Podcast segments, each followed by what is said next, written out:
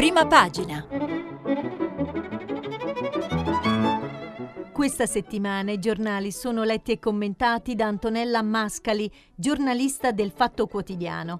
Per intervenire telefonate al numero verde 800 050 333. Sms e WhatsApp, anche vocali, al numero 335 56 34 296. Buongiorno cari ascoltatori, buongiorno care ascoltatrici, benvenute alla rassegna stampa eh, di Radio 3 Rai. I giornali di oggi si concentrano su Salvini, sul caso Gregoretti voti sul voto della Lega eh, in solitudine in giunta eh, a favore del processo perché così gli ha chiesto il capitano, ma eh, io vorrei aprire con Avvenire che è il quotidiano che oggi, il quotidiano eh, cattolico che oggi eh, apre sulle disuguaglianze nel mondo e anche molto nel nostro paese, eh, proprio nel giorno giorno della, dell'apertura del vertice internazionale di Davos, ne avrete sentito parlare se siete già all'ascolto da un po' anche eh, durante la rassegna stampa di Rai 3, Radio Tremondo, la rassegna internazionale. Il mondo è diseguale e ancora non cambia. Rapporto Oxfam, 22 miliardari hanno più beni di tutti tutte le donne africane. Il Fondo Monetario Internazionale avverte crescita minore e a Davos si fanno i conti con la crisi anche climatica. Nei giorni dell'apertura del forum economico di Davos, l'organizzazione non governativa britannica Oxfam ripropone il suo dossier che scandaglia nelle infinite ingiustizie globali. Un solo dato su tutti i 2153 più facoltosi del pianeta detengono una ricchezza pari al patrimonio di 4,6 miliardi di persone. 4,6 miliardi. Ma se si assottigliano nel mondo le distanze tra i livelli livelli medi di ricchezza dei paesi, i divari crescono all'interno di molti stati, anche in Italia. Il 10% più ricco possiede oltre sei volte la ricchezza globale della metà dei connazionali. Mm, quindi eh, eh, Oxfam ripropone appunto oh, il dossier che fa sempre per far capire come va il mondo, ahimè male.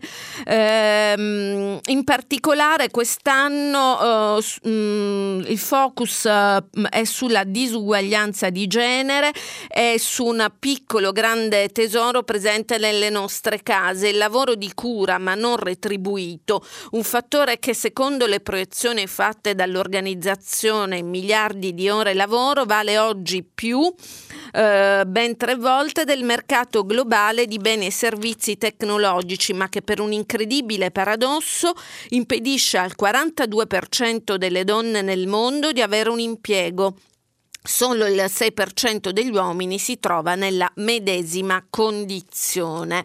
L'altro tema messo a fuoco da Oxfam è il cosiddetto ascensore sociale, cioè la difficoltà nel migliorare le condizioni economiche del, nel passaggio da una generazione a quella seguente. L'Italia è un paese poco mobile, già nella distribuzione del reddito disponibile equivalente. Il rapporto analizza la sua evoluzione nel millennio fino fino al 2017, ultimo anno coperto dalle rilevazioni di Eurostat. Per concludere che nell'ultimo decennio l'indice, ehm, il parametro statistico che misura le disuguaglianze, il Gini, è sì rimasto piatto, ma vede ancora l'Italia in ventitresima posizione per equità distributiva tra i paesi dell'Unione e a essere penalizzate sono ancora una volta soprattutto le famiglie con 4, 5 o più componenti. Inoltre, secondo gli analisti di Oxfam, soltanto il 12% dei figli con un profilo patrimoniale basso riesce a raggiungere nell'arco della vita il quintile più ricco e con l'attuale intensità del fenomeno si stima che ci vorrebbero cinque generazioni per i discendenti del 10% più povero degli italiani solo per arrivare a percepire il reddito medio nazionale. Tendenze aggravate dall'ulteriore fenomeno della dispersione scolastica, su cui si lancia un altro allarme, l'abbandono tra i 18 e i 24 anni ha toccato nel 2018 il 14,5% in crescita dopo quasi dieci anni di calo e anche qui siamo maglia nera in Europa, quartultimi dopo Spagna, Malta e Romania. In sostanza eh, il tema che ricorre in questi anni, anche se eh, a mio avviso non, eh, non è mai troppo, della, eh, dire, del peggioramento delle generazioni eh, dei giovani di adesso rispetto ai padri, i figli di, di operai o di persone con un reddito medio-basso difficilmente arrivano per esempio a fare il docente universitario, adesso anche a lavorare, giusto per capirci. Per mobilità sociale l'Italia ha i livelli del Kazakistan. Uh, le cinque società che valgono 5 mila miliardi, ci fa sapere l'avvenire, uh, sono Apple, Amazon, Google, Facebook e Microsoft valgono 5.200 miliardi di dollari complessivi, l'11% in più rispetto a soli 5 anni fa. Le 5 big rappresentano il 17% eh, del reddito, rialzo dell'11% sul 2015. E poi ci sono anche... Mh, mm, altri dati eh, focalizzati eh, in Italia nel 2018-2019 il 10% più ricco della popolazione possedeva eh, patrimoni pari a oltre sei volte la ricchezza del 50% più povero dei nostri connazionali. Quindi un approfondimento di quello che vi accennavo prima 22 dollari lo stipendio medio mensile del 10% dei lavoratori più poveri gli servirebbero tre secoli e mezzo tre tre secoli e mezzo per raggiungere il salario annuo del 10% più ricco. 117 milioni posti di lavoro in scuola, sanità e cura degli anziani che si potrebbero ottenere tassando semplicemente dello 0,5% all'anno per 10 anni la ricchezza dell'1% più ricco del mondo. Questo oh, vi devo confessare il dato che mi ha mm, mm, colpito di più eh, perché eh, fa capire come eh, si potrebbe veramente fare moltissimo, moltissimo con dei provvedimenti così concreti, ma qua appena si parla di tasse alle grandi finanze eh, c'è la rivolta delle minoranze ricche e potenti, quindi 117 milioni di posti di lavoro con lo 0,5% arricchissimi eh, quindi insomma c'è da, di che riflettere, magari possibilmente di eh, fare in modo che eh, chi debba agisca. Eh, anche il manifesto e l'altro quotidiano mh, mm, che eh, apre con mm, questi dati sulla disuguaglianza senza eguali. Eh, aumentano le disuguaglianze nel mondo, 2000 super ricchi detengono una ricchezza superiore a quella posseduta da 4,6 miliardi di persone, in Italia non va meglio, eh, gli ultimi vent'anni hanno distrutto l'equità sociale e oggi a Davos il forum dei paperoni. Dal manifesto manifesto, perché eh, insomma con avvenire vi ho proprio raccontato tutti i dati eh, che ci sono su questa povertà e questo divario dell'ascensore sociale, vi mh, mm, eh, leggo dei passaggi di Antonio Girelli sulle sardine che uniscono quel che la sinistra ha diviso. L'obiezione più cretina rivolta alle sardine è anche la più presente in bocca ai commentatori della destra e saccenti di ogni latitudine attitudine. Come mai fanno manifestazioni di piazza contro l'opposizione anziché contro il governo? Vediamo cosa si dice. Secondo questi pensatori da talk show, le sole manifestazioni di piazza dotate di senso sono quelle contro il potere costituito. Sono gli stessi che non battevano ciglio quando Salvini, onnipotente e onnipresente ministro dell'Interno, continuava a fare campagna elettorale, addirittura campagna elettorale contro il governo di cui faceva parte, fino a esprimere sfiducia contro di esso senza dimettersi. Anziché fare il ministro dell'Interno, faceva Salvini l'agitatore di folle, una prerogativa, sia detto per inciso, tipica dei populismi da Peron in avanti, osserva eh, Girelli. Dunque, manifestazioni contro la minoranza anziché contro la maggioranza? Non proprio. Salvini e la destra sono in minoranza nel Parlamento attuale, che infatti ha potuto esprimere un governo basato sull'alleanza tra PD e 5 Stelle ma sono i primi a vantare, sondaggi alla mano, di essere la maggioranza nel paese, ossia di avere il popolo dalle loro parte. Del tutto naturale che persone convinte che la conquista del potere da parte di forze politiche con un sottofondo sovversivo come la Lega sarebbero una iattura si organizzino per dare corpo a questa convinzione e a ostacolare questo ostacolo quando non hai più mezzi per difendere le tue idee perché il codice della comunicazione è dominato da altri, la dialettica è finita e siamo sull'orlo eh, dell'abisso, eh, non ti resta appunto che andare in piazza. Eh, disprezzano le sardine e il salvinismo e perciò non lo praticano neppure contro Salvini, sorridono e non odiano, soprattutto non coltivano antipolitica e demagogia né vogliono farsi partito. Così Girelli dal manifesto.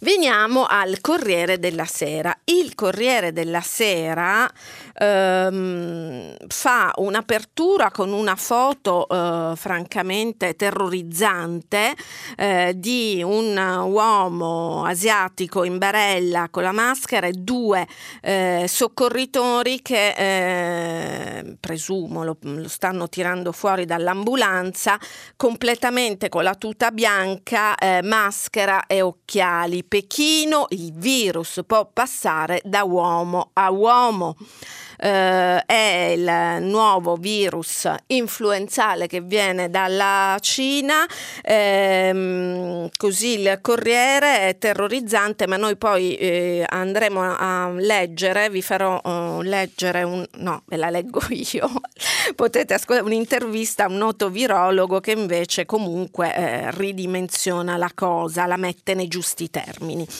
E, ehm, Salvini si manda a processo, sempre in prima pagina, l'autorizzazione con i voti della Lega, il leader pronto alla prigione, la maggioranza diserta la giunta, la giunta, scusate, propaganda, Di Maio attacca e poi deciderà l'Aula a metà febbraio.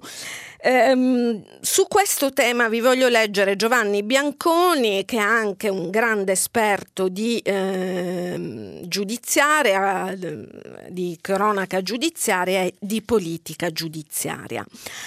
Scrive Bianconi, ammesso e non concesso che tutto vada come improvvisamente lui ha deciso che debba andare prima di poter scrivere le mie prigioni sul caso Gregoretti, Salvini dovrà aspettare ancora un bel po' perché l'auspicata, almeno a parole, autorizzazione a procedere concessa dal Senato non varrebbe un arresto né una condanna, così come il voto in giunta di ieri sera. Dopo il clamoroso e per certi versi grottesco capovolgimento di fronti dovuto al cambio di strategia del capo leghista e la scelta ventiniana della maggioranza di ritirarsi al momento del voto, in segno di protesta non tanto contro la propaganda dell'ex ministro ma contro le asserite forzature dai presidenti del Senato e della Giunta, si apre la partita dell'Aula che dovrà riunirsi e deliberare entro il 17 febbraio e con un mese di tempo comprensivo di elezioni regionali sarebbe azzardato dare l'esito per scontato.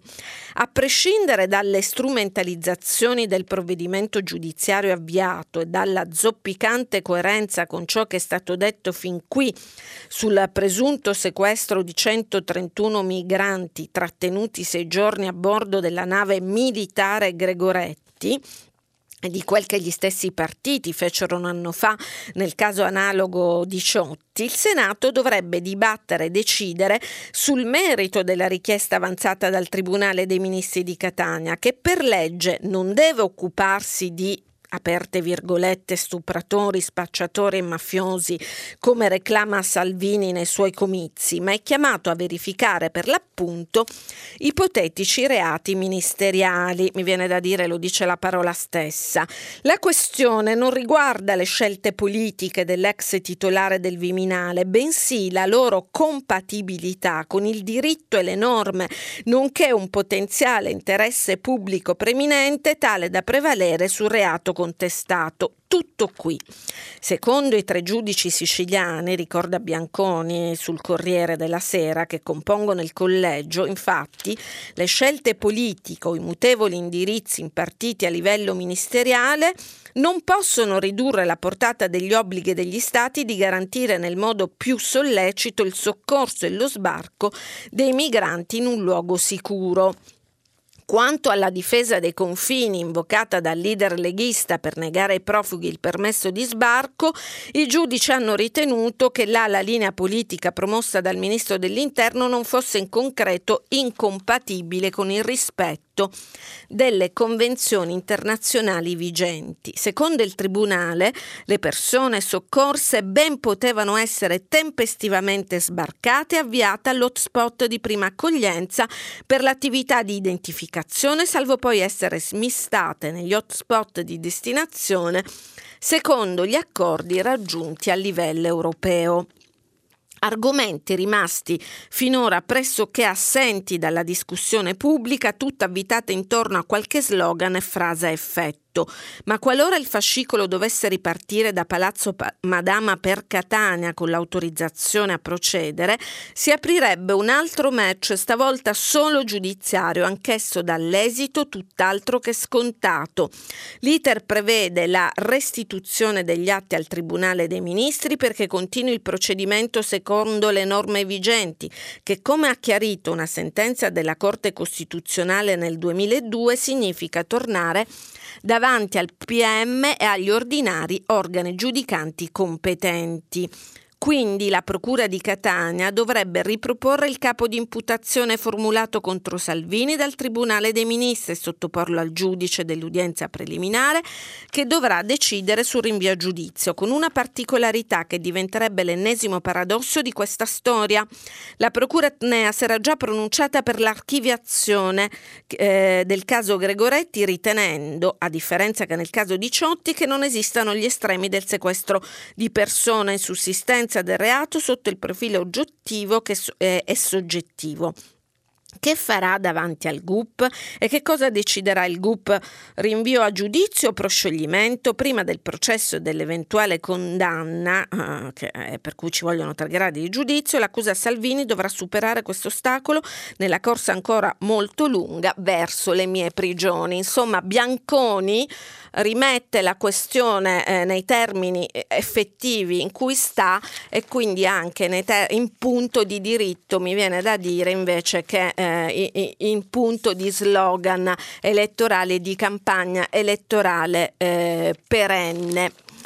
Poi, sempre dal eh, Corriere della Sera, io eh, volevo eh, leggervi, darvi conto eh, di Liliana Segre che ha incontrato una serie di giovani, l'appello di Segre ai ragazzi, bulli, non vendicatevi.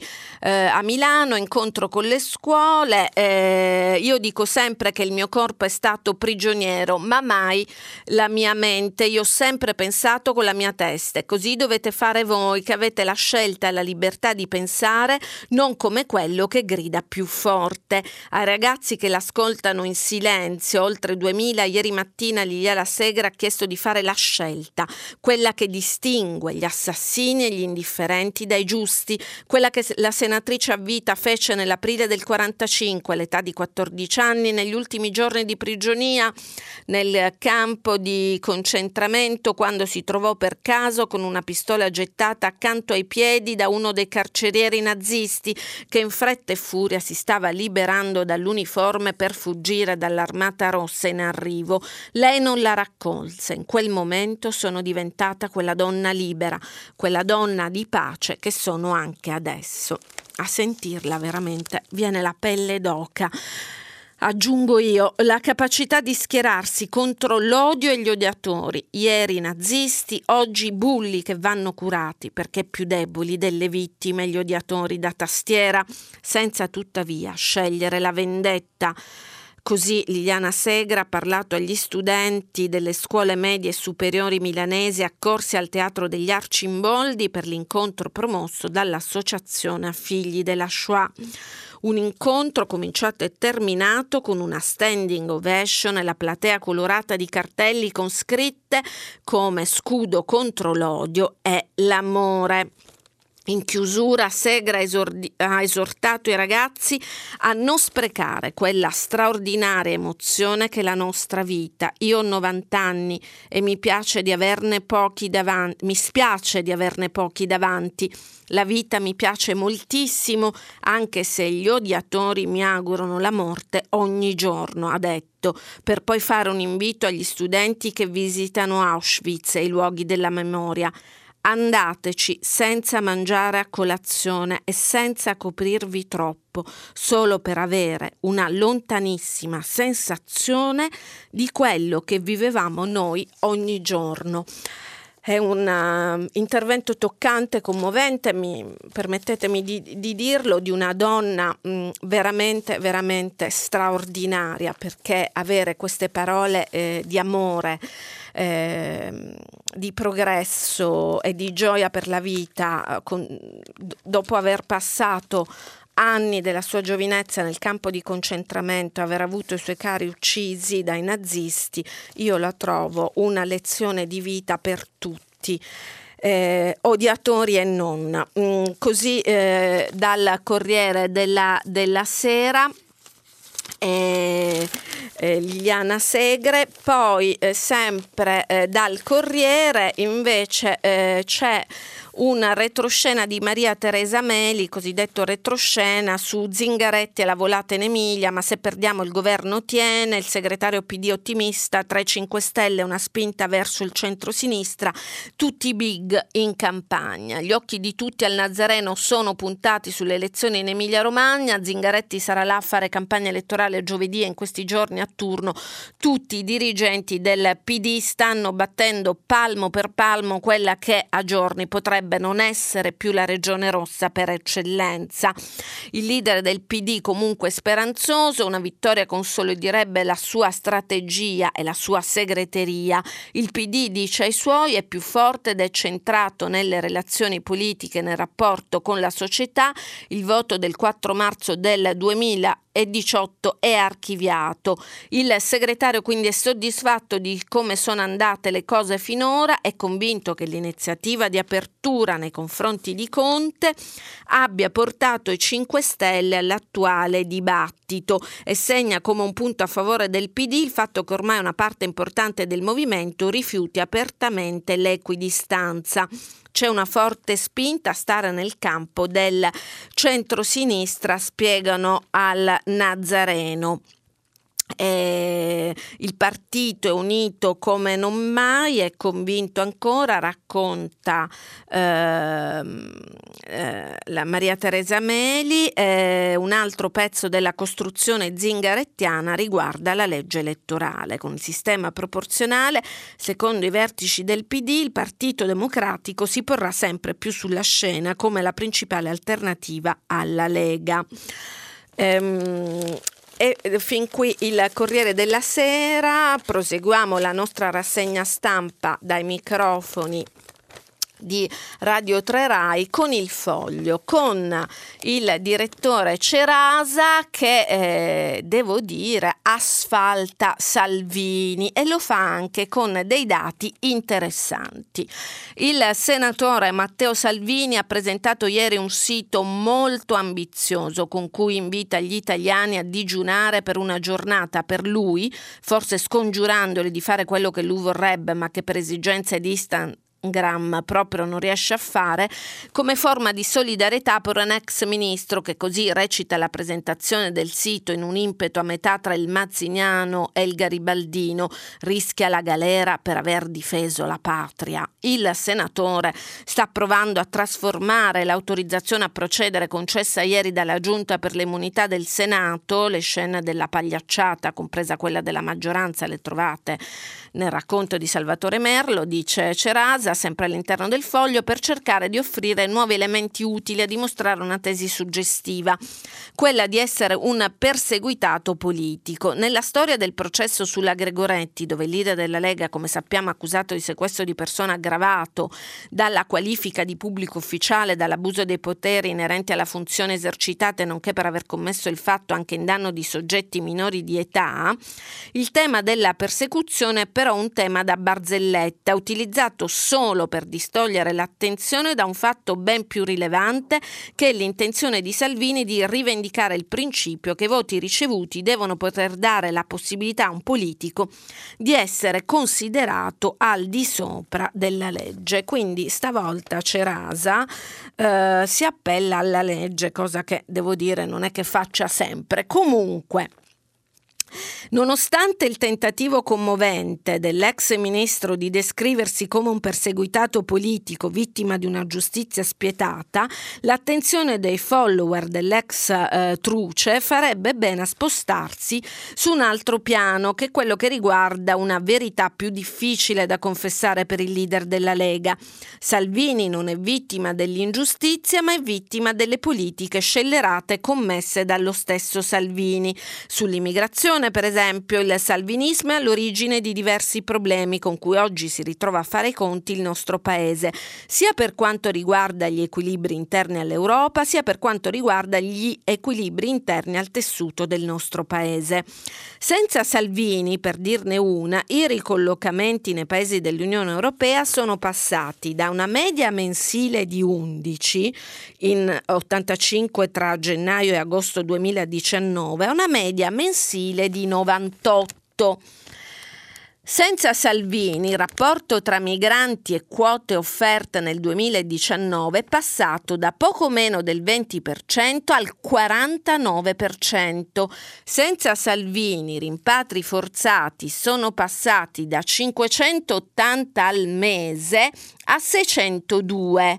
Senza Salvini il governo, rimettendo mano ai decreti sicurezza, potrebbe fermare la moltiplicazione di immigrazione irregolare cresciuta di 87.000 unità nei mesi dell'interregno salviniano, grazie a una norma che abolendo la protezione umanitaria ha trasformato in irregolari i richiedenti asilo.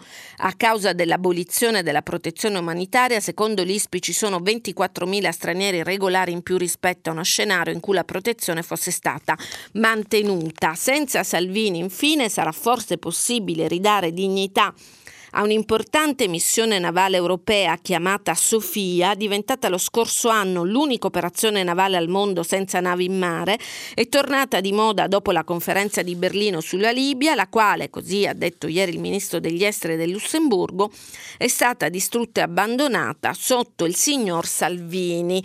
Quindi eh, Cerasa eh, dà dei numeri molto importanti per sbugiardare eh, Salvini che eh, aizza il suo popolo di elettori e di seguaci per dire che lui ha lottato contro l'immigrazione cattiva.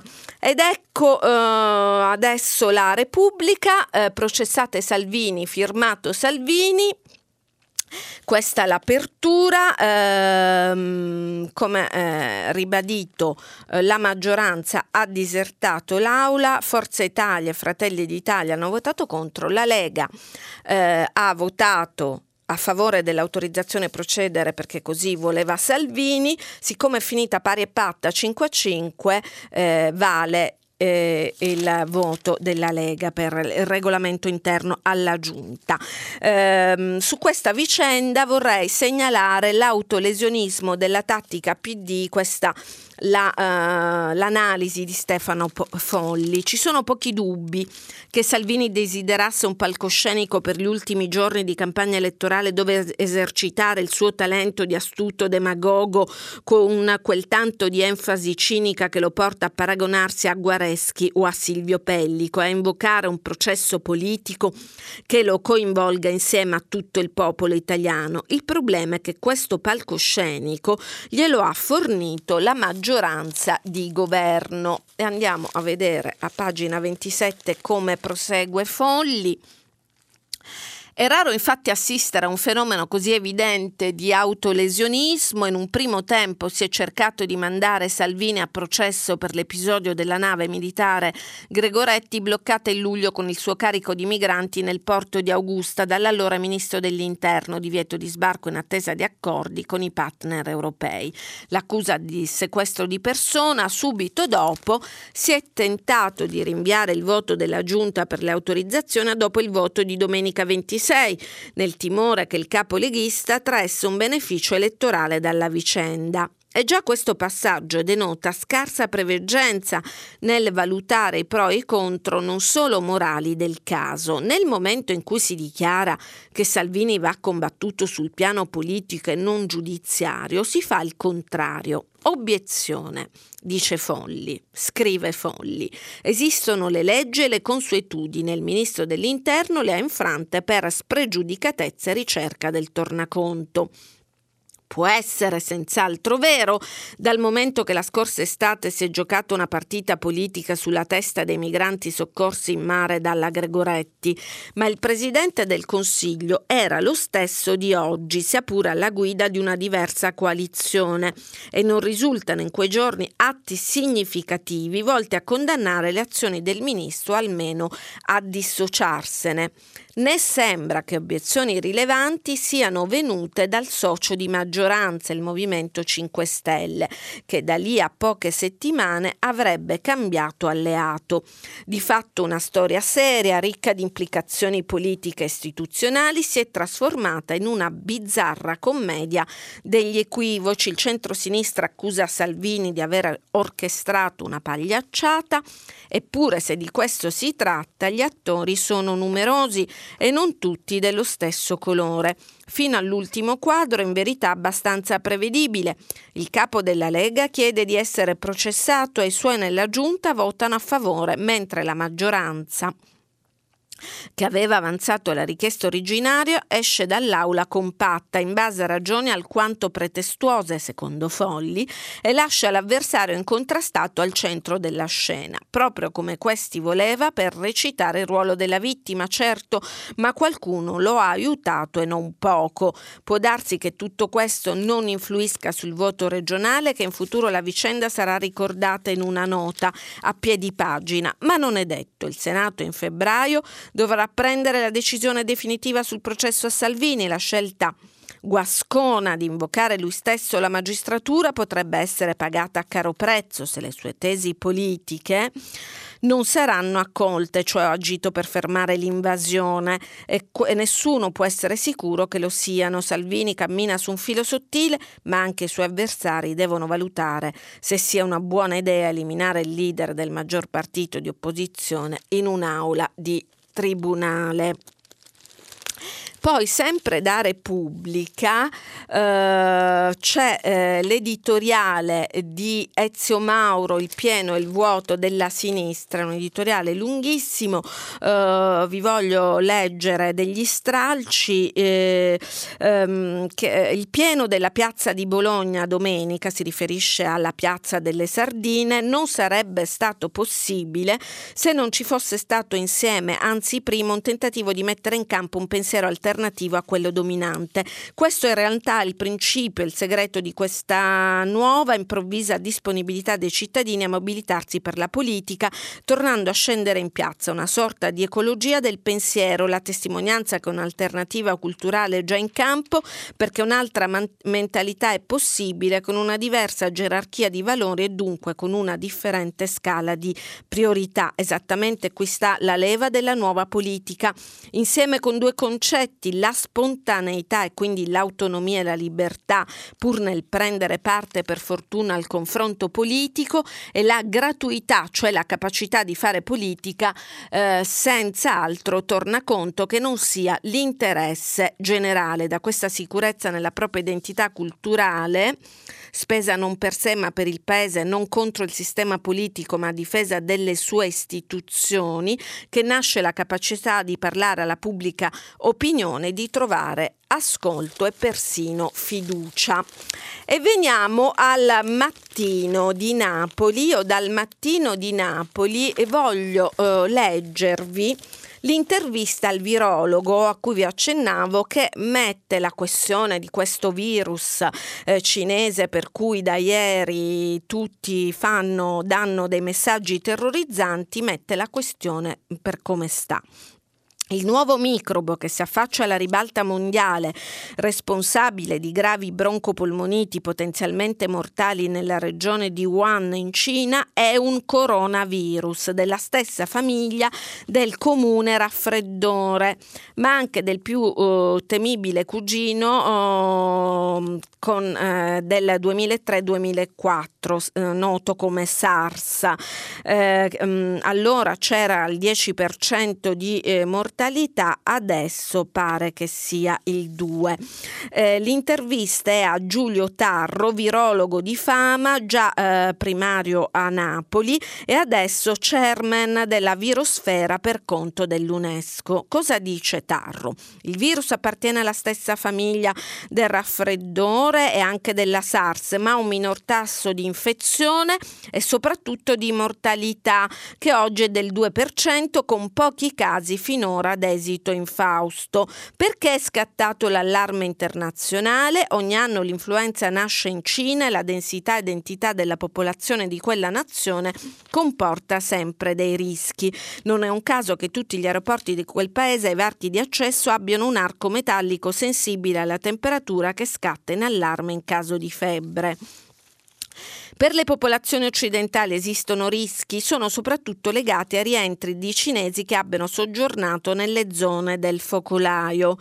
Quale prevenzione è possibile praticare? La stessa che vale per l'influenza. Va detto che mentre per quest'ultima l'origine è un virus che si diffonde nell'aria, capace di infettare un alunno in un'aula all'ultimo banco se l'insegnante è ammalato, per i coronavirus, quindi anche per questo, il contatto deve essere più stretto, come quello di un autobus.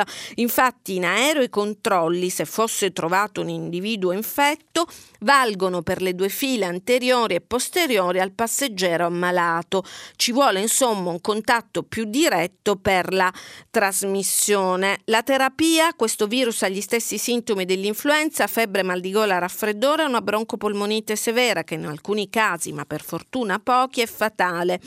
Non ci sono terapie specifiche, gli antivirali utili nell'influenza non servono in quanto disattivano una proteina specifica di quel virus che in questo virus non è invece presente.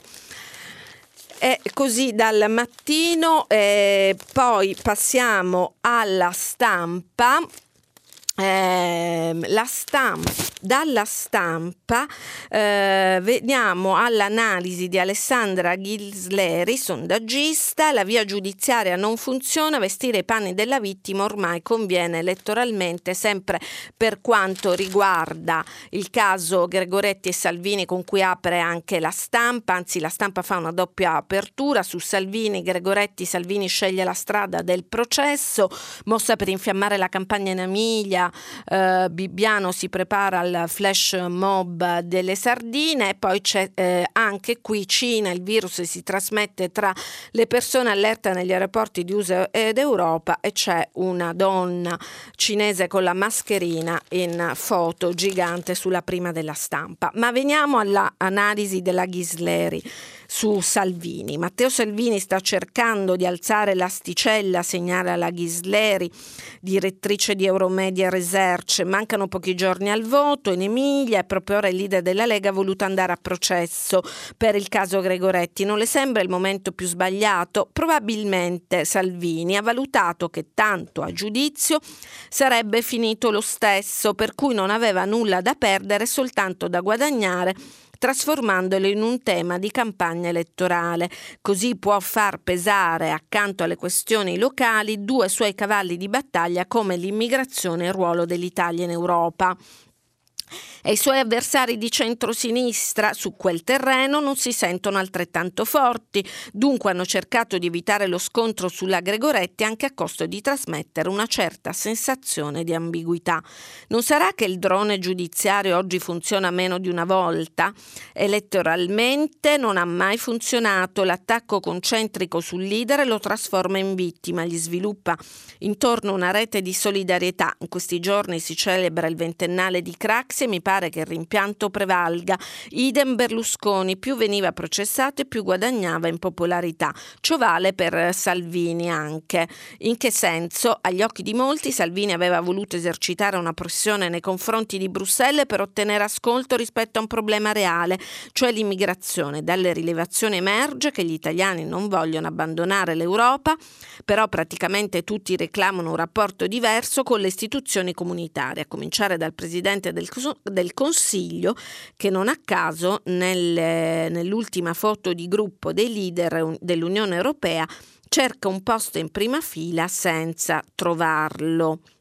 Sul piano del messaggio è più efficace la piazza leghista o quella delle sardine? Le piazze in generale raccontano una voglia positiva di esserci, di partecipare, con una differenza. In Emilia-Romagna il centro-destra ha già fatto strada, alle scorse europee aveva raggiunto il 44%, con l'intera sinistra al 35%. In più la Lega sta provando a sfruttare i motivi di scontentezza e di insoddisfazione, eh, sostiene la Ghisleri che per perfino in una regione ben amministrata non mancano mai. Invece le sardine mostrano belle facce, pulite e sorridenti, confir- confermano che esiste un popolo di sinistra ancora in grado di mobilitarsi, riempiono un vuoto, però non sono, non sono ancora una forza politica strutturata, ma mi viene da dire, pare che non vogliono esserlo.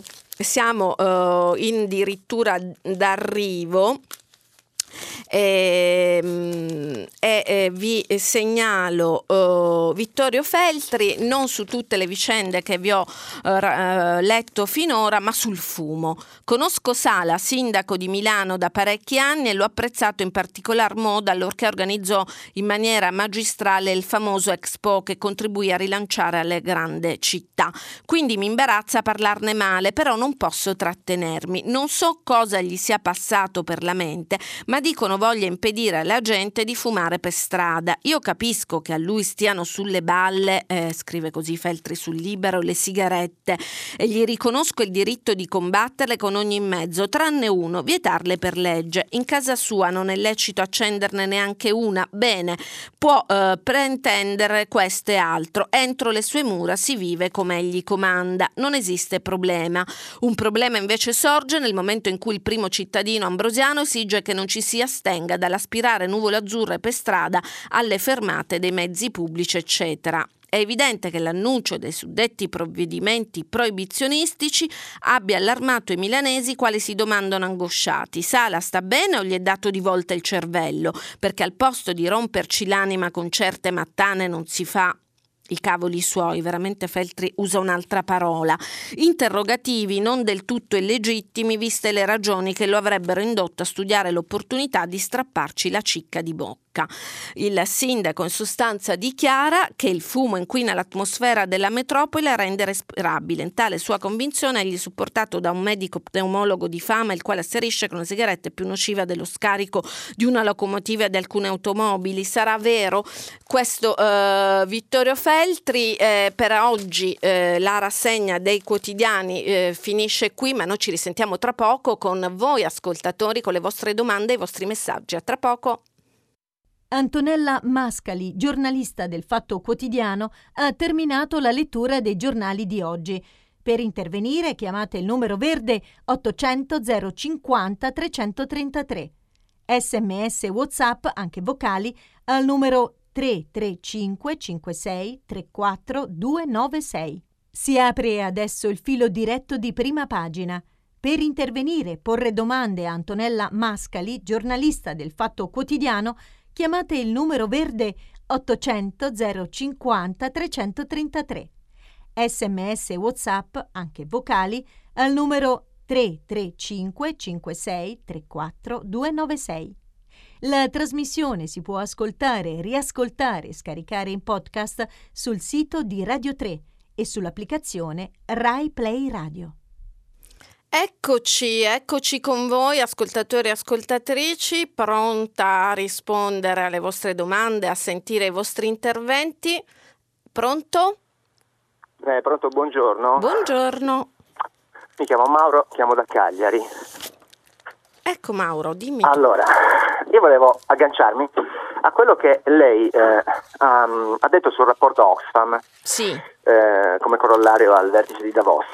L'ho trovato molto interessante il suo intervento eh, e volevo mh, mm, dire, focalizzare l'attenzione sul fatto che in Europa, nell'Occidente, negli ultimi 30 anni, tutte le politiche fiscali sono state di abbassamento di tasse per i ricchi e aumento di tasse negli scaglioni più inferiori. Per esempio in, in Italia l'IRPEF pare il 23% lo scaglione più basso e il 40% e qualcosa in quello più alto. Quindi se uno guadagna 30.000 euro all'anno paga un tot se guadagna 300.000, 3 milioni, circa il doppio. Ehm, e poi volevo dire che mh, mi ha fatto riflettere sul fatto che mh, nella stessa Europa che permette a Google di non pagare le tasse o magari pagarle in un paradiso fiscale come, come l'Irlanda o il Belgio, si fanno le panchine con, con, con i puntali per evitare a, ai, ai clochard di dormirci sopra o si fanno le leggi contro quelli che, le ordinanze contro quelli che mangiano un panino per terra sulle scale di Venezia o bivaccano. Cioè voglio dire che c'è con questa retorica del decoro, voglio dire si mettono in galera i poveri, con l'austerity si mettono si fanno diventare povere le classi medie e poi invece i ricchi, ma quelli veramente ricchi, non solo non vengono toccati, vengono agevolati in tutti i modi e diciamo i media, a parte qualche lodevole eccezione come lei Radio Rai 3, qualcuno non si parla mai del fatto che c'è questa involuzione assurda per cui si detassano meno i ricchi, si tassano di più le classi medie. Quindi volevo ringraziarla per l'intervento e volevo sapere cosa ne pensava lei di questa, di questa involuzione occidentale diciamo eh. delle tasse al contrario. Mauro, la ringrazio e l'ascolto per radio. La, la, la, la, domanda prevede anche una risposta, mi viene da dire, automatica, visto la mia scelta di aprire la rassegna stampa di oggi con questi dati di Oxfam. Cosa vuole che pensi? Malissimo, nel senso che ehm, la disuguaglianza sociale così violenta, mi viene da dire, la violenza non è solo fisica, eh, per cui la ricchezza è concentrata in una percentuale infinitesimale di persone, eh, è um, un fattore insostenibile. Eh, quando si parla di ascensore sociale, eh, ormai sempre più problematico, anche in paesi cosiddetti del primo mondo, del mondo occidentale come eh, l'Italia, eh, io mi chiedo chiedo, ma eh, quanto può essere sostenibile una situazione così fortemente disegua- diseguale? Che cosa può provocare? Perché eh, bisogna sempre avere uno sguardo alla storia, ai corsi e ricorsi di, come diceva Vico, della storia, no? Quindi mh, mm, il mio timore è che poi a un certo punto, se la disuguaglianza continua a essere sempre più forte, sempre più forte, se eh, non puoi accedere, a, aspirare, ma neanche sognare di diventare un personaggio importante nel mondo della scienza, nel mondo del sapere, nel mondo della tecnologia, non lo so, perché sei di una famiglia povera. Allora mi chiedo, ma questo può portare persino a una violenza diffusa, eh, che sarebbe sbagliatissima, non vorrei essere fraintesa, eh, mm, io sono assolutamente contro la violenza, però bisogna anche eh, porsi un interrogativo che fa paura perché, ehm, perché mm, la storia questo ci ha insegnato. Quindi mm, devo dire che bisogna che però ognuno, l'opinione pubblica appunto, torni eh, a fare un po' meno, so, eh, praticare un po' meno i social network, magari ad andare pacificamente in piazza a chiedere cose anche concrete, a fare eh, pressing perché poi eh, si va alle urne e si vota. Dobbiamo avere gli strumenti democratici per cercare di invertire un po', perché il mondo è chiaro che avrà sempre le ingiustizie e le disuguaglianze, non è che possiamo credere diversamente alle favole, però invertire almeno la tendenza. Un'altra telefonata, pronto? Pronto? Sì, buongiorno. Pro- pronto, buongiorno, sono Lidia da Pesaro. Eh, volevo dire questo, nella votazione di ieri tre parti politiche si sono comportate in modo diverso, stranamente. Parliamo, di Salvini, così Parliamo lo diciamo. Salvini, sì. mm. La maggioranza si è astenuta, la Lega a favore, Forza Italia e Fratelli d'Italia contrari.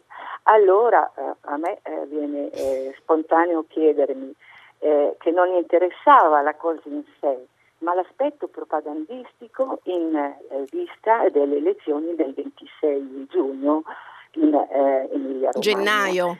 In gennaio, scusi. allora volevo sapere cosa ne pensa lei a, a, a, mio parere mi sembra che eh, la conclusione di, di queste cose è che non c'è più politica ma c'è solo propaganda. Volevo appunto sentire da lei il suo parere. Grazie. Grazie Elisa. Beh sì, assolutamente propaganda, propaganda, propaganda.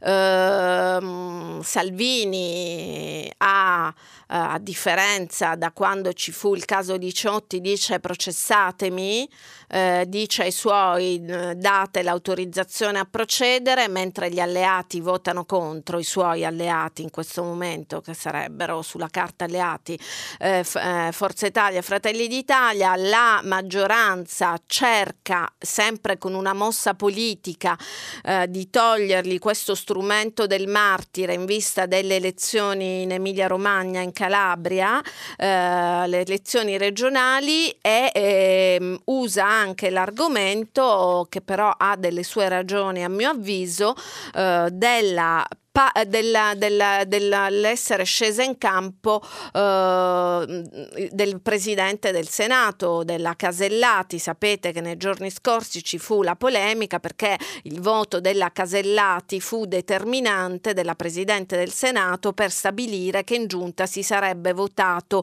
eh, ieri, mentre vi ricordo che tutti i lavori di aula e di commissioni sono sospesi per il voto delle regionali, non si capisce perché la la giunta invece doveva riunirsi. Eh, quindi insomma certo che è una situazione strumentale eh, l'oggetto vero della questione non viene mai raccontato. Ecco perché oggi me, mi sono dilungata a raccontare attraverso eh, l'editoriale di Bianconi eh, che qual è la questione nei veri termini, perché almeno così uno si informa. Pronto? Pronto? Buongiorno. Buongiorno. Sono Roberto da Pescara. Volevo, buongiorno. Buongiorno. Volevo ricollegarmi all'intervento del primo ascoltatore sì. sulle ingiustizie, di Mauro. sulle diseguaglianze. Sì. In Italia e nel mondo i poveri e le persone a reddito medio-basso sono la maggioranza, la schiacciante maggioranza se le persone votano a destra e non a sinistra, anche io l'ho fatto, è perché la sinistra non è che non spiega o non sa spiegare, non è un problema di, di mancanza di una comunicazione corretta e che le politiche che ha fatto la sinistra non sono politiche di riequilibrio di questa ingiustizia. Se la sinistra da questo momento comincia a dire guardate che il problema è semplice, bisogna riequilibrare, bisogna fare in modo che l'ascensore sociale riparta, bisogna che i lavoratori non siano poveri, bisogna che la disoccupazione, ma lo pratica con, eh, non con, con schiassate, ma con provvedimenti. Siccome la gente capisce, le persone sono intelligenti, la sinistra avrebbe sicuramente la maggioranza assoluta in questo Paese. Allora aspettiamo questo momento con ansia che qualcuno pratichi il riequilibrio come la Costituzione prevede, facendo pagare le tasse ai ricchi e non ai poveri e riavvicinando gli estremi che in questo momento non porteranno altro, questo eccesso di diseguaglianza non potrà che portare a disgrazie sociali, alla rivolta probabilmente, cosa che non è utile. Noi dobbiamo democraticamente andare verso un altro modo di concepire la vita, la realtà, la politica. La ringrazio, volevo sapere cosa ne pensa eh, di questo problema. Grazie Roberto. Allora, ehm, sarò sincera come sempre, senza tanti giri di parole. Eh, con Roberto sono d'accordo su una cosa. Eh, in Italia ci sono tanti poveri, ce ne sono 5 milioni secondo dati ufficiali. Ehm, che la destra, lui dice, eh, ma la, ehm, ho votato a destra perché la sinistra non ha fatto niente per le persone, non so la destra cosa abbia fatto eh, per i poveri poveri, c'è stato un governo di centrodestra per anni e anni e anni, mi riferisco ai vari governi eh, presieduti da Berlusconi, mi sembra che, che, che, provvedimenti a favore dei poveri non ce ne siano stati impegnati come erano quegli anni a fare leggi a favore del Presidente del Consiglio imputato.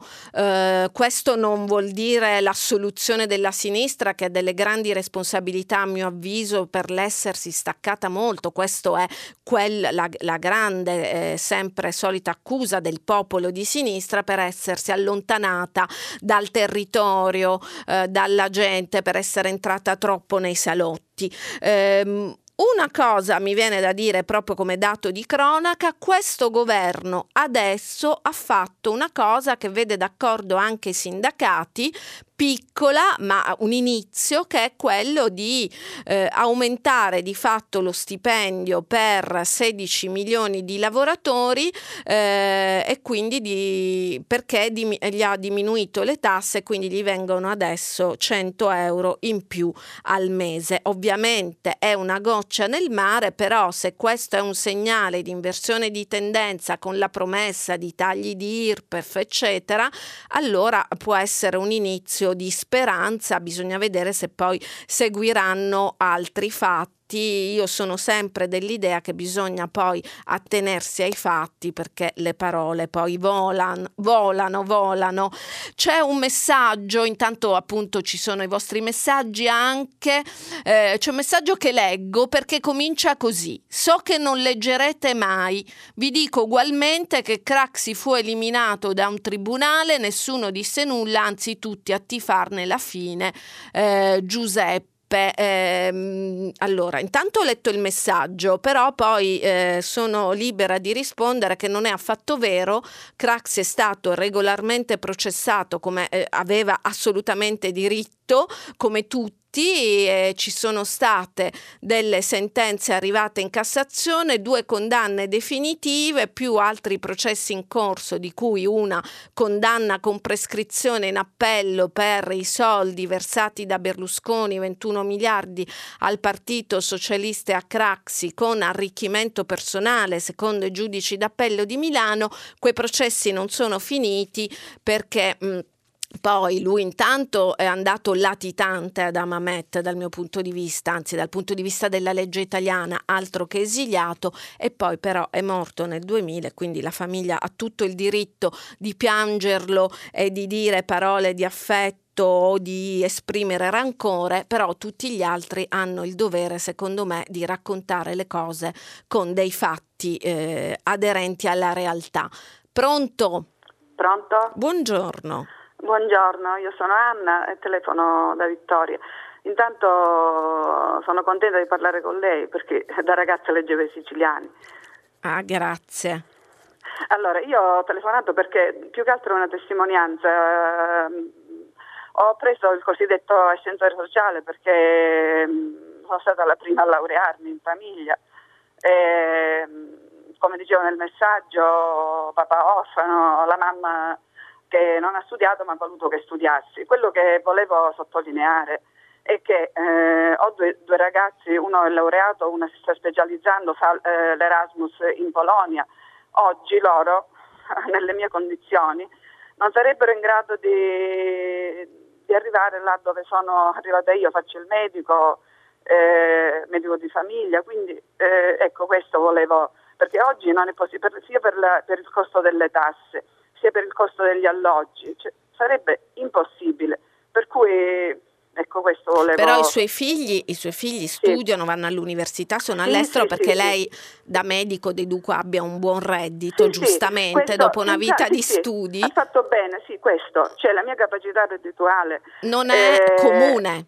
Lei vuole no, dire questo? No, è comune, questo sì sì, voglio dire questo, che eh, in altre condizioni, c'è altri ragazzi... Eh, Ma posso ragazzi... chiederle una cosa? Sì, Poi lei sì. è di Vittoria, in Sicilia, Vittoria. in provincia di Ragusa, sì, devo dire che comunque è la provincia più ricca della Sicilia, però... Ehm, però Vittoria sa... Eh, però, però volevo chiedere, ma conosce degli amici dei suoi figli o dei ragazzi figli di suoi pazienti, lei fa il medico di famiglia, sì, che non ce sì. la fanno a fare delle strade, eh, come dire, di formazione che hanno dei costi che la famiglia non può sostenere? Sì, li conosco, eh, li conosco certo. Conosco anche ragazzi che con tantissimi sacrifici continuano negli studi, eh, questo anche. Eh, io diciamo eh, quello che faccio anche nella mia professione è di esortare in ogni caso i ragazzi allo studio. Certo, eh sì, eh. però qua, ci vuole lo studio ma anche una sì, prospettiva di sì. lavoro, ci vuole sì, una formazione per quello. Grazie Anna. Prego, prego. Grazie. Eh, un, messaggio, un messaggio per Liliana Segre, brava Liliana Segre, l'Italia ha bisogno della sua voce, oggi in questo mondo pieno di nefandezze, scrive Maria Luisa da Verona. Un'altra telefonata, pronto? buongiorno, sono pronto? Sì, buongiorno. Eh, sono Salvatore da Pordenone. Ecco, mi collego direttamente a Liliana Segre e al, quando l'intervento precedente ha detto che quando l'ultimo testimone non ci sarà più, cosa resterà? Beh, resterà la storia. Pronto? Sì, la sento, la sì, sto ascoltando. Eh, Salvatore, eh, l'ascolto, sì. lei vada sereno. Sì, sì. Ecco, resterà la storia. C'è quella disciplina che con metodo scientifico si incarica di chiarire cosa è accaduto. Ecco, quella storia che poi afferma che ogni evento è unico e irripetibile, ha delle analogie delle differenze, per cui uh, insistere ancora, e credo che ci sarà tempo, eh, sul fatto che la Shoah è non si può paragonare, non si può confrontare con altri eventi della storia. Ecco, questo non è vero perché la Shoah, ripeto, ha delle caratteristiche peculiari come anche altri eventi storici. C'è un esempio, se le giacche blu uh, avessero avuto lo ciclone, il gas, avrebbero usato il gas, mentre e questo è stato usato appunto dai tedeschi. Cioè, cosa voglio dire? che uh, è importante eh, insegnare ai ragazzi cos'è la storia, c'è quella, ripeto, quella disciplina che prima di tutto fa distinzione tra descrizione e valutazione. Cioè la valutazione è un, un'affermazione, diciamo, dello storico che viene dopo aver accertato il fatto storico. Per cui ecco, è, secondo me è disdicevole uh, organizzare i viaggi della memoria, cioè non si può uh, mandare nelle aule scolastiche il testimone a parlare, perché ma è evidente che saremo, siamo toccati dal punto di vista emotivo per questi fatti.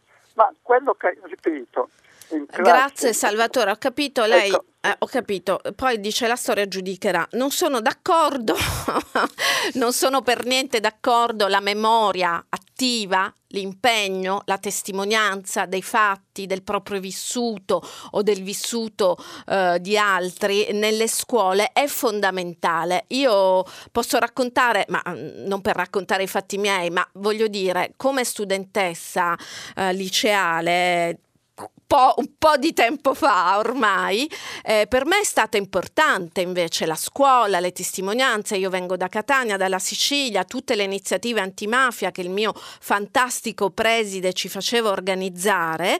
Eh, c'era una legge regionale per promuovere iniziative antimafia, sono state importantissime. Lo scambio con magistrati che venivano a parlarci, con intellettuali, eccetera, è stato importantissimo nella mia formazione formazione, per la mia eh, coscienza civica, eh, per il mio desiderio poi di fare la giornalista in un certo modo, eccetera. Altro che, altro che eh, le testimonianze sono importanti e anche i viaggi della memoria perché se no si dimentica. E quando i ragazzi vanno a visitare un campo di concentramento, quello che fu con un, camp- un campo di concentramento, toccano con mano quello che magari attraverso delle pagine di storia, magari fredde, non riescono a recepire, quindi proprio non sono d'accordo. Pronto? Eh, buongiorno, Daniela. Buongiorno Daniela. Dalla provincia di Napoli, eh, docente in pensione. Buongiorno. Allora, a proposito della dispersione scolastica, dunque ehm, è un argomento molto vasto perché le motivazioni sono parecchie, però io vorrei eh, puntualizzarne essenzialmente due o tre. Una, molto spesso la scuola italiana è stata mm, per certi versi eccessivamente inclusiva. Io mi sono trovata alunni che a un certo punto hanno abbandonato perché per promozioni facili non avevano basi sufficienti per poter continuare. Um, parlo, um, io ho insegnato come superiori ai professionali e ai tecnici, uh, poi sono stata però prima insegnante di base nella scuola elementare e uh, un'altra motivazione è stata la penalizzazione della formazione professionale, cioè per innalzare il livello degli istituti professionali si è dato molto spazio alla cultura generale eh, mentre chi si indirizzava a quel tipo di studi aveva essenzialmente una vocazione pratica. Guardi, io di tutte le riforme che sono state fatte negli ultimi 50-70 anni della scuola, ritengo che l'unica veramente valida sia stata quella per l'integrazione dei portatori di handicap, anche se poi non è stata sempre applicata bene.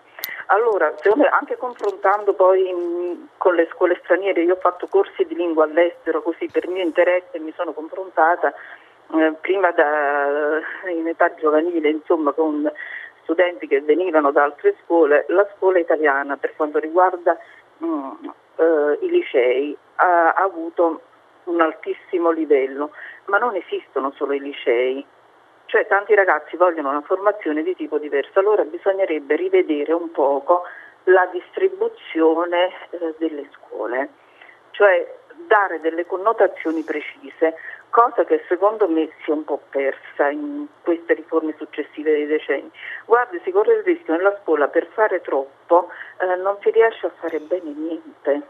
Io mi ricordo che uno degli ultimi anni di insegnamento dovevamo fare delle cose in secondo anno proprio prescritte e una mia alunna mi disse professoressa ma abbiamo fatto eh, tante cose, tutto di corsa e non siamo riusciti a precisare come l'anno scorso.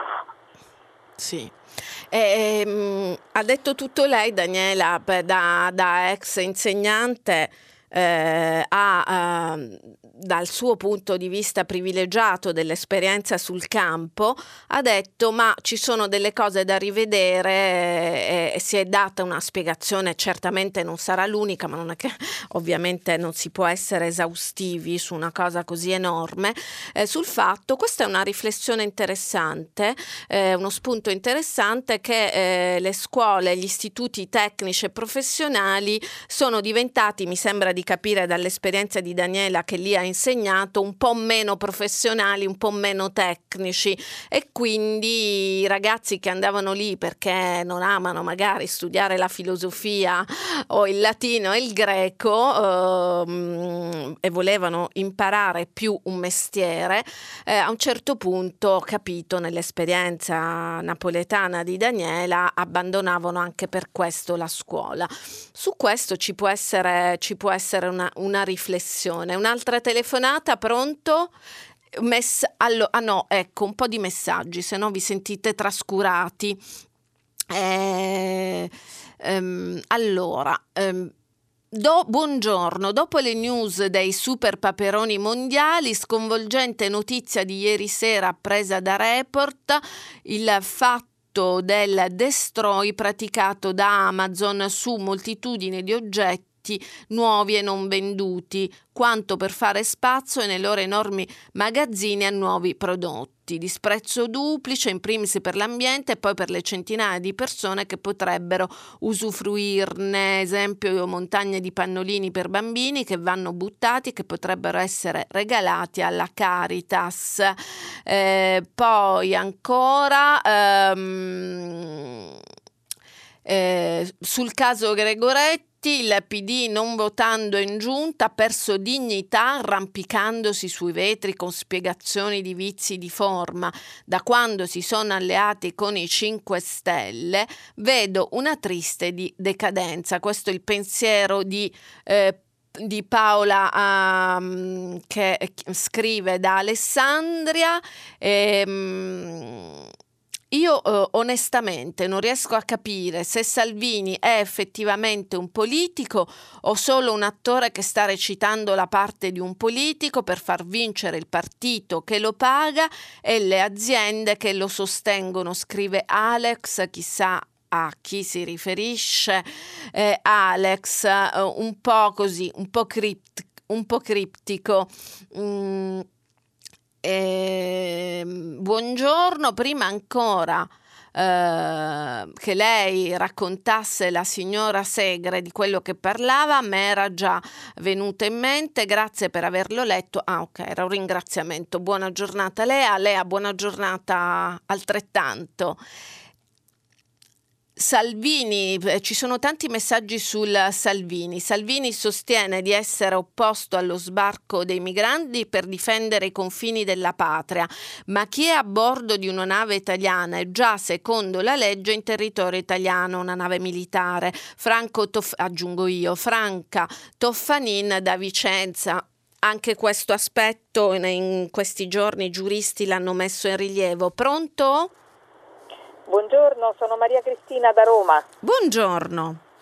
Allora, io volevo intervenire a proposito della senatrice Segre. Sì. Perché eh, parlando, ne parliamo molto a casa. Io ho una figlia di 13 anni che deve scegliere, appunto, ha scelto il liceo in questi giorni e parlando appunto della questione della Shoah, eccetera, dicevo, vedi, quando finiranno tutti i testimoni, eh, cosa succederà? E lei mi ha detto, mamma, ma secondo me succederà come per Falcone e Borsellino.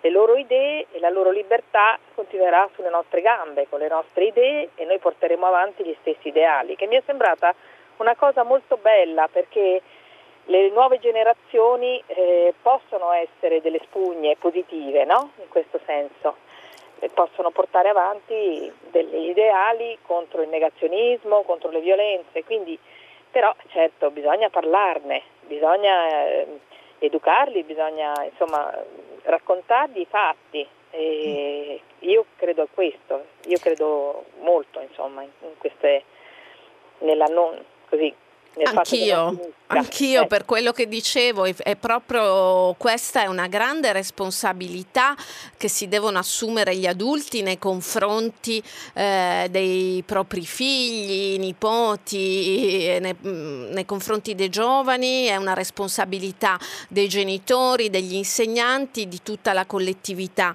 Eh, Maria Cristina, lei accennava a sua figlia di 13 anni che ha citato Falcone Borsellino, questo mi fa enormemente piacere perché vuol dire che ha avuto, credo, una famiglia da, da, sicuramente da, da, da, quello che raccontava lei, ma magari anche la scuola che ha raccontato chi erano Falcone e Borsellino, due magistrati eh, uccisi nel 92, quindi la sua figlia tredicenne non poteva non saperlo se non attraverso il racconto, le letture letture, della buona televisione, per esempio, eh, che, che c'è anche. Quindi questo è a riprova di quello che dicevo, mi ripeterò, che il lavoro di memoria, di racconto è importante eh, non solo per ehm, rendere anche omaggio a chi, per esempio, ha dato la vita eh, per ciascuno di noi, ma anche per trasmettere dei valori che possano rendere migliori le persone. Se non crediamo in questo, allora per me non ha senso vivere, non, il, non c'è il senso della vita. Poi eh, questo non vuol dire che mm, si, si, diventa tutti buoni e si va in un mondo perfetto. Eh, questa è una baggianata, però è giusto eh, mirare a quello. Pronto? Oh. Buongiorno. Buongiorno, scusi, sono Marco della provincia di Cuneo, telefono per chiederle una riflessione su, su quelle che sono ehm, la razionalità della spesa delle nostre tasse. Qui in provincia di Cuneo eh, denuncio un ospedale che viene fatto a Verduno, che è un monumento allo spreco del, dei soldi pubblici. E, mh, fatto eh, su un terreno non edificabile, eh, in collina, quando a pochi diciamo, eh, passi c'è una pianura eh, che è edificabile, infatti hanno fatto capannoni tutti i centri commerciali e invece l'ospedale lo fanno su una collina con del, delle spese assurde anche per, eh, per renderlo accessibile. E questo è il motivo della telefonata. Marco, lei lei tocca il tasto dolentissimo delle tasse.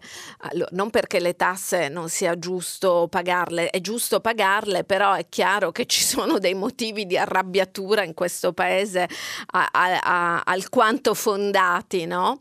Eh, per cui siamo sempre al discorso delle eh, tasse che potrebbero pagare di più eh, persone ben uh, mol, eh, agiate eh, siamo al problema del, eh, del trovare le coperture per ehm, come dire, abbassare l'IRPEF, per eh, rimodulare l'IVA rispetto ai beni, eh, che è un modo per trovare le, le risorse, eh, perché poi in questo paese a pagare le tasse sono sempre gli stessi, fondamentalmente i dipendenti pubblici e i pensionati, perché poi c'è un alto tasso di evasione, veniamo sempre a un discorso discorso culturale, eh, ma anche ci sono però, eh, bisogna dire tutto a 360 gradi, i piccoli evasori, non sto parlando dei, gro- dei grandi evasori che sono i piccoli evasori per disperazione perché sennò vengono proprio strozzati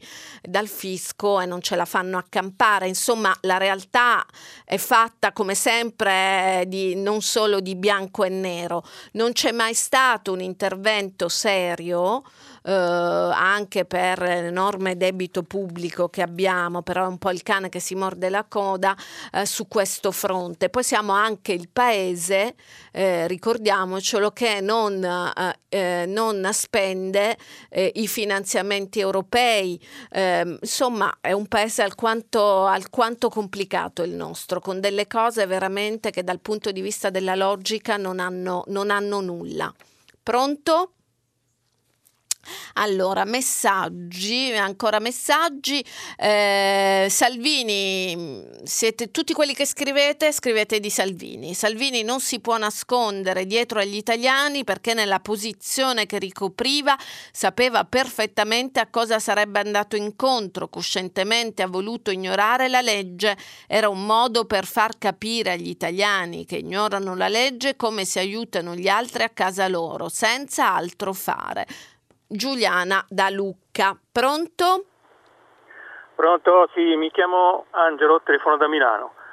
Senta, io volevo intervenire su quella che ritengo una, una stupidaggine, un'assurdità, quella, la misura che vuole prendere Sala, sindaco di, del comune di Milano, di vietare il fumo anche nei luoghi pubblici. Quante sigarette fuma Però, Angelo lei? No, io, non ho mai fumato in vita ah, mia. Lei è un non fumatore. No, ah, interessante. Però, però, ascolti, Mi sono presa prima, una bella bacchettata così sì. imparo ad avere pregiudizi.